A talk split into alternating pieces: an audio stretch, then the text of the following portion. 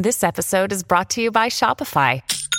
Forget the frustration of picking commerce platforms when you switch your business to Shopify, the global commerce platform that supercharges your selling wherever you sell. With Shopify, you'll harness the same intuitive features, trusted apps, and powerful analytics used by the world's leading brands. Sign up today for your $1 per month trial period at shopify.com slash tech, all lowercase. That's shopify.com slash tech. Another day is here, and you're ready for it. What to wear? Check. Breakfast, lunch, and dinner? Check. Planning for what's next and how to save for it? That's where Bank of America can help. For your financial to-dos, Bank of America has experts ready to help get you closer to your goals. Get started at one of our local financial centers or 24-7 in our mobile banking app. Find a location near you at bankofamerica.com slash talk to us. What would you like the power to do?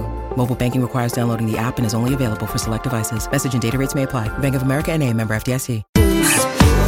Inizia adesso la nostra terza ora insieme, 16.06, Robin Fascelli, Guglielmo Timpone in studio, ma questa è la splendida canzone che introduce il direttore Rai Marcello Masi. Direttore, ciao, eccoci.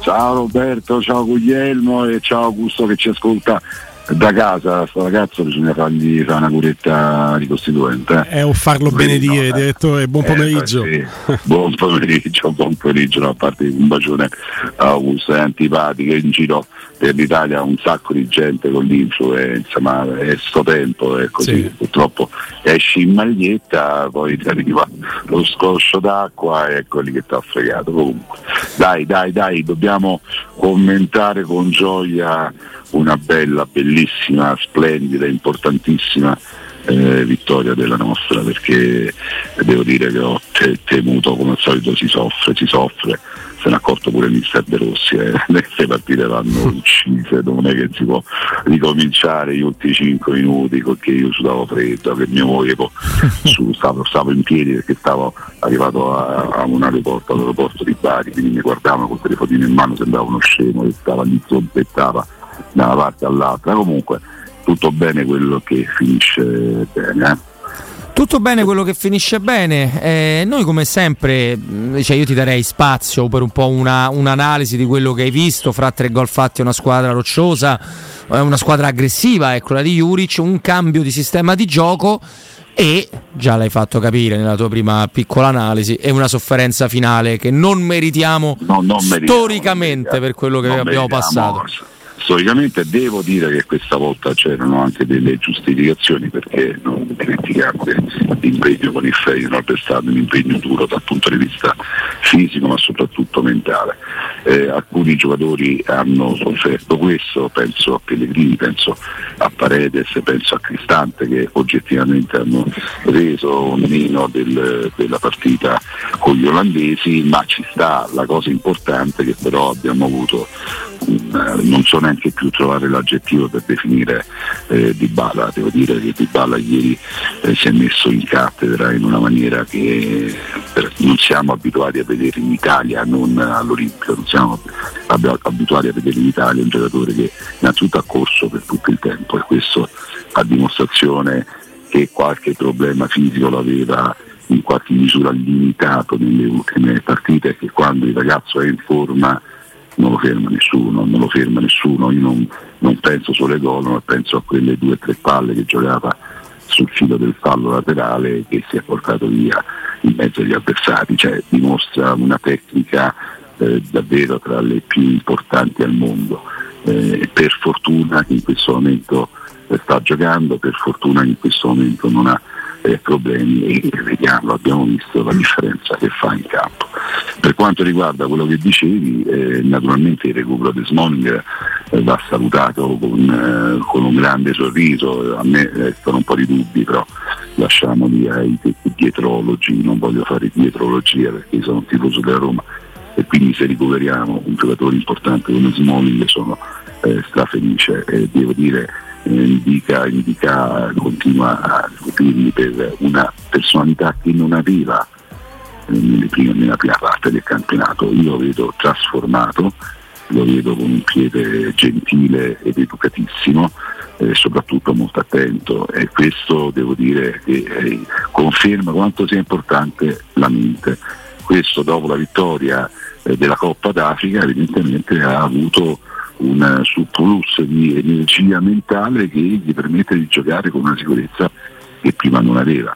Eh, è chiaro, poi ci sono anche delle note che vanno analizzate per essere dei critici onesti. Eh, a me non mi è piaciuto come è entrato eh, Ulisen che ho esaltato in tutte le sue prestazioni, stavolta l'ho visto entrare con la testa di un ragazzino, con una sufficienza che non va bene, soprattutto in quella parte del campo e soprattutto in quel momento della partita. Quindi è stata una nota stonata che, non, eh, che potevamo evitarci di, eh, di vedere e invece perdono il povero, come lo chiamo io, eh, Angelino, mi chiamo Giorgino, invece Angelino, ah. eh, ai limiti c'è là, eh, ragazzi, eh, non si può eh, stare contro giocatori forti e, e, fare il difensore puro quando non si è difensori puri. Eh, noi abbiamo questo tipo di maledizione a sinistra e ce la, toniamo, ce la eh, continuiamo a tenere. è chiaro, poteva fare meglio, potevamo evitare eh, il, il gol del Torino se ci fosse stato un, un marcamento più asfissiante ed efficace, però dobbiamo, dobbiamo pure dar merito agli avversari come prima per merito agli avversari che Zapata sì è vero che salta tra Mancini e Fissante però salta io ho visto il fermo immagine salta due metri cioè fa un salto di metri hanno paura cioè da fermo praticamente insomma, sono cose che ci stanno, eh, ripeto, la partita è stata eh, una sofferenza nel primo tempo perché loro correvano in dubbio. Eh, su questo però lo sapevamo e lo sappiamo, il Torino investe nella sua esuberanza fisica e mette in difficoltà chiunque, non è che mette in difficoltà so- solamente la Roma. Quello che potevamo risparmiarci invece è negli ultimi dieci minuti dove effettivamente lì abbiamo giocato con la testa probabilmente già negli spogliatoi e questo in Serie A non si fa con nessuno neppure con le retrocesse quindi su questo De Rossi deve ancora lavorare perché questa è una squadra a mio parere che ha raggiunto una, una forza per me quasi inimmaginabile due mesi fa però evidentemente avere tutta la rosa a disposizione è da questo nello stesso tempo la mentalità cinica, questa manca proprio storicamente, cioè storicamente no, abbiamo avuto squadre eh, ciniche, però questa non lo è, eh, diciamo la verità, non lo è, forse deve, deve essere un po' aiutata a trovare la cattiveria che serve nei momenti topici, insomma, più importanti, credo. Ecco, direttore, eh, la capacità di cambiare volto anche tatticamente alla squadra è il valore aggiunto di Daniele. De Rossi? Sì, io sono un murignano e non, non, lo nascondo, non è che io come te, eh? ecco tutto quello che ha fatto Mourinho e continuo ad avere una stima illimitata nei confronti eh, di Mourinho, però devo dire che forse un limite che aveva era quello di essere un po' troppo legato a, ai suoi schemi. Eh, De Rossi ha dimostrato e dimostra che eh, quando ci sono eh, possibilità, quando c'è eh, materiale tecnico ed umano, forse è anche il caso di provare cose diverse che posso dire fanno, eh, fanno confusione all'avversario perché sai giocare graniticamente con una squadra che gioca sempre a tre, eh, gioca contro, poi sa come o tentare di arginare quella difesa. Se invece una squadra che riesce a giocare a 4, 5, 3 e, e lo può fare cambiando e spero che andando avanti i meccanismi diventino anche più fluidi e credo che sia anche logico e normale, e credo che si toglie un, un, un piccolo vantaggio eh, all'avversario perché nulla si dà per scontato. E poi diciamo abbiamo tre centrali forti, eh, io lo dico senza tema di smentita, insomma, noi abbiamo tre centrali me, sulla carta molto molto forti, eh, le nostre debolezze sono sulle fasce, eh, quindi perché non utilizzarli, perché non, eh, anche perché Mancini eh, ultimamente non l'avevamo mai visto come centrocampista aggiunto, però Mancini ha un bel piede, insomma, è uno eh, capace di vedere il gioco, capace di andare avanti, che non ha paura eh, di, di, tentare anche eh, la, la, puntata nel centro del, eh, del campo. Viene direttore abbastanza sottolineato un rendimento e un temperamento che non è mai inferiore, come direbbero i fantacalcisti, al 6,5 da parte di Gianluca Mancini. Cioè, diciamo la verità, io Mancini me lo ricordo è stato uno dei giocatori più contestati delle stagioni passate. Eh, devo dire che ha lavorato molto bene. Io il merito di Mancini, che il suo cambiamento lo do a Mourinho, lo do soprattutto a lui stesso, perché uno che prende 500 ammunizioni in 10 partite da adesso mi sta prendendo veramente il giusto, perché poi ricordiamoci anche il ruolo, eh, quelli sono ruoli dove la munizione a volte è obbligatoria anche spenderla e il fatto che sia oggettivamente cambiato.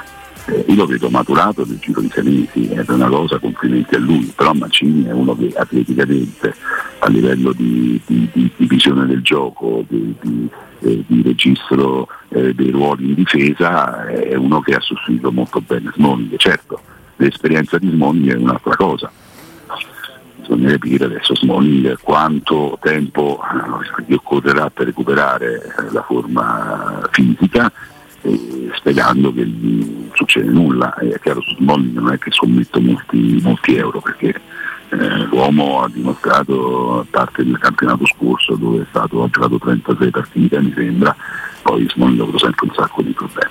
Diciamo che dobbiamo in questo momento incrociare un po' le dita perché la squadra c'è, c'è una squadra eh, ci sono le aspettative, non ci, non ci dimentichiamo Barnanzi, non ci dimentichiamo Bove, eh, non ci dimentichiamo quei giocatori che eh, Spinazzola, che, non, che, naturalmente se gioca bene non è una riserva, però sono giocatori che danno, che mettono ulteriore benzina nel motore, eh, cose che eh, negli ultimi mesi non avevamo mai avuto, mai, mai, mai, abbiamo sempre giocato con i giocatori eh, contati e con i ruoli non coperti. E ora abbiamo addirittura la possibilità di scegliere, sembra un mezzo miracolo insomma, in questa fase. Ed è la fase, guarda caso, la più importante del campionato, quindi insomma eh, diciamo la verità, eh, incrociamo le dita e facciamo gesti scaramanti, insomma se va avanti così io sono, comincio a vedere un po' di azzurro da, da questo cielo eh, cittadino nero invernale, insomma si vede, si vede qualcosa. Gulli, vogliamo con il direttore Marcello Masi, che ricordiamo in collegamento con noi, trattare anche il tema Bove che avevi tirato fuori tu prima? Ti va? Sì, assolutamente. E poi avrei bisogno di una, di una consulenza sulla scorta della sua esperienza comunicativa, direttore, se mi può aiutare ad affrontare con maggiore serenità, cosa che so non può aiutarmi a no. fare Robin Fascelli. Una, una, deriva social che è molto distante da me, direttore. Devi sapere che mi vengono a cercare delle persone su dei post messi tra l'altro dopo la sconfitta nel derby, quindi parliamo di due mesi fa, un'altra Roma, non era stato fatto mercato, c'era mezza rosa, dei post su cui commentavo come la Roma fosse oggettivamente con delle criticità e difendevo chiaramente Mourinho dicendo ma se c'hai terzini che non te crossano mai un pallone, se c'hai tutta la difesa fuori per cui gioca certo. Christensen Braccetto, eh, se la qualità, se sei costruito male a centrocampo per cui il cambio di passo lo deve dare Sanchez e Sanchez non ce l'hai mai e Bove deve essere titolare inamovibile, ma dove vuoi andare? Secondo te, direttore, ma io te lo chiedo veramente con l'umiltà di chi vuole sentirsi rispondere un qualcosa che io prenderò per oro colato. Ma è, è, normale un tifoso che va su quel post dopo ogni vittoria della Roma e mi viene a dire: Ah, oh, vedi tu che difendevi Mourinho, adesso ti tocca di fare Roma. Come se io avessi fatto lesa maestà Guglielmo, nel dire Guglielmo. questo. Guglielmo, Aiutami. È, normaliss- è normalissimo quando le persone dall'altra parte sono leopardini da tastiera, gente che probabilmente nella vita non ha null'altro da fare che creare polemiche e darsi un po' di coraggio su qualcosa che non esiste. Allora, noi facciamo un mestiere bellissimo, quello di, di, di ragionare e fare delle critiche su quello che vediamo e dobbiamo essere onesti. Eh, quello che hai detto due mesi fa non solo era sottoscrivibile, ma lo sottoscrivo eh, 50 volte. Eh, naturalmente poi esistono persone che vivono delle loro piccole certezze che non vogliono vedere nulla che non sia quello che pensano, ma è un problema loro, non tuo Guglielmo. Sinceramente se dovessi stare dietro a tutto quello che mi hanno scritto nella mia vita eh, sui social avrei non cambiato mestiere, avrei cambiato pianita perché non è possibile, anzi approfitto di, tuo, eh, di questa tua perplessità per dire che va tutto ridimensionato, la vita reale è un'altra la vita reale è quella anche che incontri le persone per strada, ti guardi in faccia, si parla, si può avere un confronto più o meno, eh, più o meno aspro, ma c'è l'umanità. Eh, I social invece questa umanità la cancellano, diventiamo tutti dei robot, è come se i robot non avessero né un'anima, né una sensibilità, né un, un proprio modo di, di, essere onesti. E quindi viene tutto mercificato, tutto uguale, tutto, sì. è tutto un grande Pandoro. Ecco, questo non è, non è secondo me la verità, non è il mondo reale, è un mondo che oggi conta purtroppo troppo, per mio parere, sulle quali si fa economia perché sappiamo benissimo che gli influencer sono in parte frutto di una, eh, di una, industria che evidentemente sta trovando e cercando nuovi mezzi di pubblicità perché diciamolo anche con altrettanta franchezza la pubblicità sui giornali non esiste più. Quella televisiva è in forte di, di pensionamento perché sappiamo eh, quanto sia eh, fragile questo, questo mondo. E allora eh, come si veicolano i prodotti? Attraverso delle persone che grazie alla loro presunta eh, credibilità veicolano dei messaggi. Però eh, quella è industria, economia, vendere un prodotto.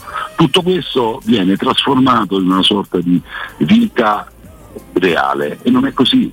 Cioè, quello che dopo due mesi torna sul tuo post e ti dice hai detto un sacco di boiate, vedi Mamma che c'ho ragione io, sei della Lazio. Lascia, cioè non, ha, non, può essere eh, oggetto neanche di un, tuo, di un tuo dispiacere oppure di una tua perplessità è un mondo che ce n'è tanti, è pieno di queste persone, eh. sono quelle che insultano la cantante perché si è messa a minigonna, sì. quello che insultano eh, il ragazzino perché eh, non so che ha fatto con la bicicletta, quelle che permettono che insultano tutta la famiglia di uno che ha fatto qualcosa e quindi se la prendono con i parenti. Ma che senso c'ha? Non è, non è qualcosa che dobbiamo eh, ingigantire, dobbiamo anzi riportarle al sole. Ci sono persone frustrate in questo mondo, come c'erano anche prima dei social. Cioè prima dei social andavano al bar, dicevano le loro boiate, la gente li guardava e diceva adesso vabbè, una calmata e torna, e torna a casa.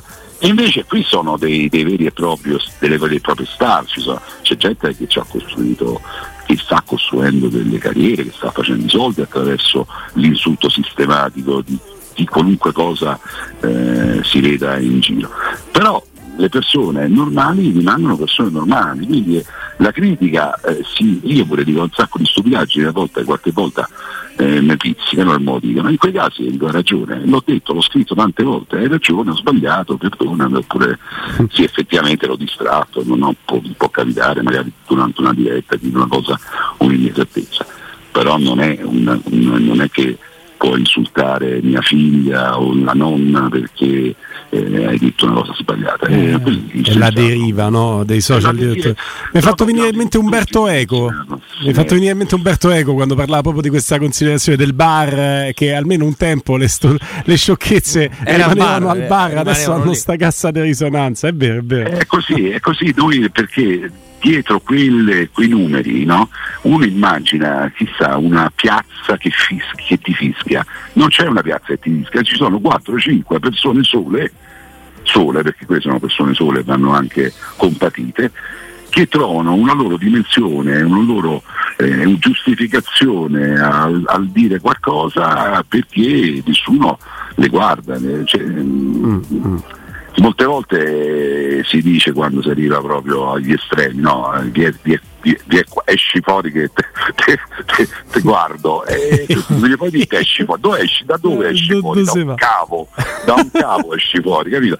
E quindi è inutile, non perdiamoci tempo, accettiamole perché fanno parte del mondo, ormai non possiamo cancellarle, indietro non si torna su questo vorrei che fosse chiaro a tutti perché anzi andiamo, leggo delle cose che mi preoccupano moltissimo? L'intelligenza, l'intelligenza, artificiale ragazzi ah, l'intelligenza artificiale. Non voglio, io non voglio spaventare nessuno però insomma se leggiamo gli stessi che l'hanno creata che danno e continuano a dare allarmi, c'è oggi un articolo, non mi ricordo se su, su Repubblica, su Corriere, che dice che appunto che fra tre anni ci saranno problemi molto seri, anche perché non si, si confonderà ulteriormente la realtà, non la verità, perché la verità non c'è. Non no, ma infatti, guarda direttore, vi realtà No, ma permetti di inserirmi su questa cosa dell'intelligenza artificiale perché l'altra volta era stata girata un'immagine con Margot Robbie e altre tre star mm. hollywoodiane, eh, tutte e tre in bikini, che, che lo, te lo dico a fare, e non è tanto che fosse un'immagine fatta quasi perfettamente, che sembrava reale, lo dico sinceramente, certo.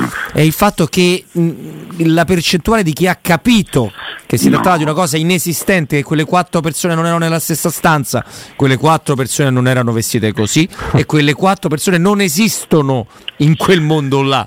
È, non, è, è, più quello forse il problema, che la gente gli va dietro in maniera e brutta. Gli va dietro e, e, sarà sempre più difficile distinguere il vero dal falso. Sì. Eh, mi viene in mente, a, a, quello, a, proposito di quello che hai detto, questa gara eh, di fotografica internazionale che si è svolta a Berlino sei mesi fa, dove ha vinto una fotografia bellissima di un'anziana donna con dietro una bambina in chiaroscuro caravaggesco, meravigliosa.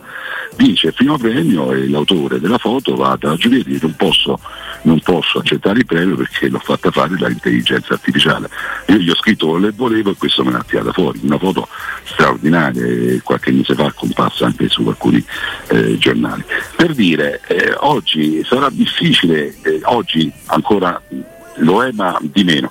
Fra qualche anno sarà quasi impossibile distinguere e allora esce fuori le foto di questi giorni del nazista nero, eh, del pelle rossa giapponese e, e poi se ci sono le persone che abbiamo detto prima che non solo godono di, di, mettere, eh, di messare nel torbido, ma alimenteranno anche queste, queste realtà eh, irreali e allora, e allora, sarà difficile, sarà difficile perché eh, noi sappiamo che viviamo in un mondo dove le informazioni sono anche potere.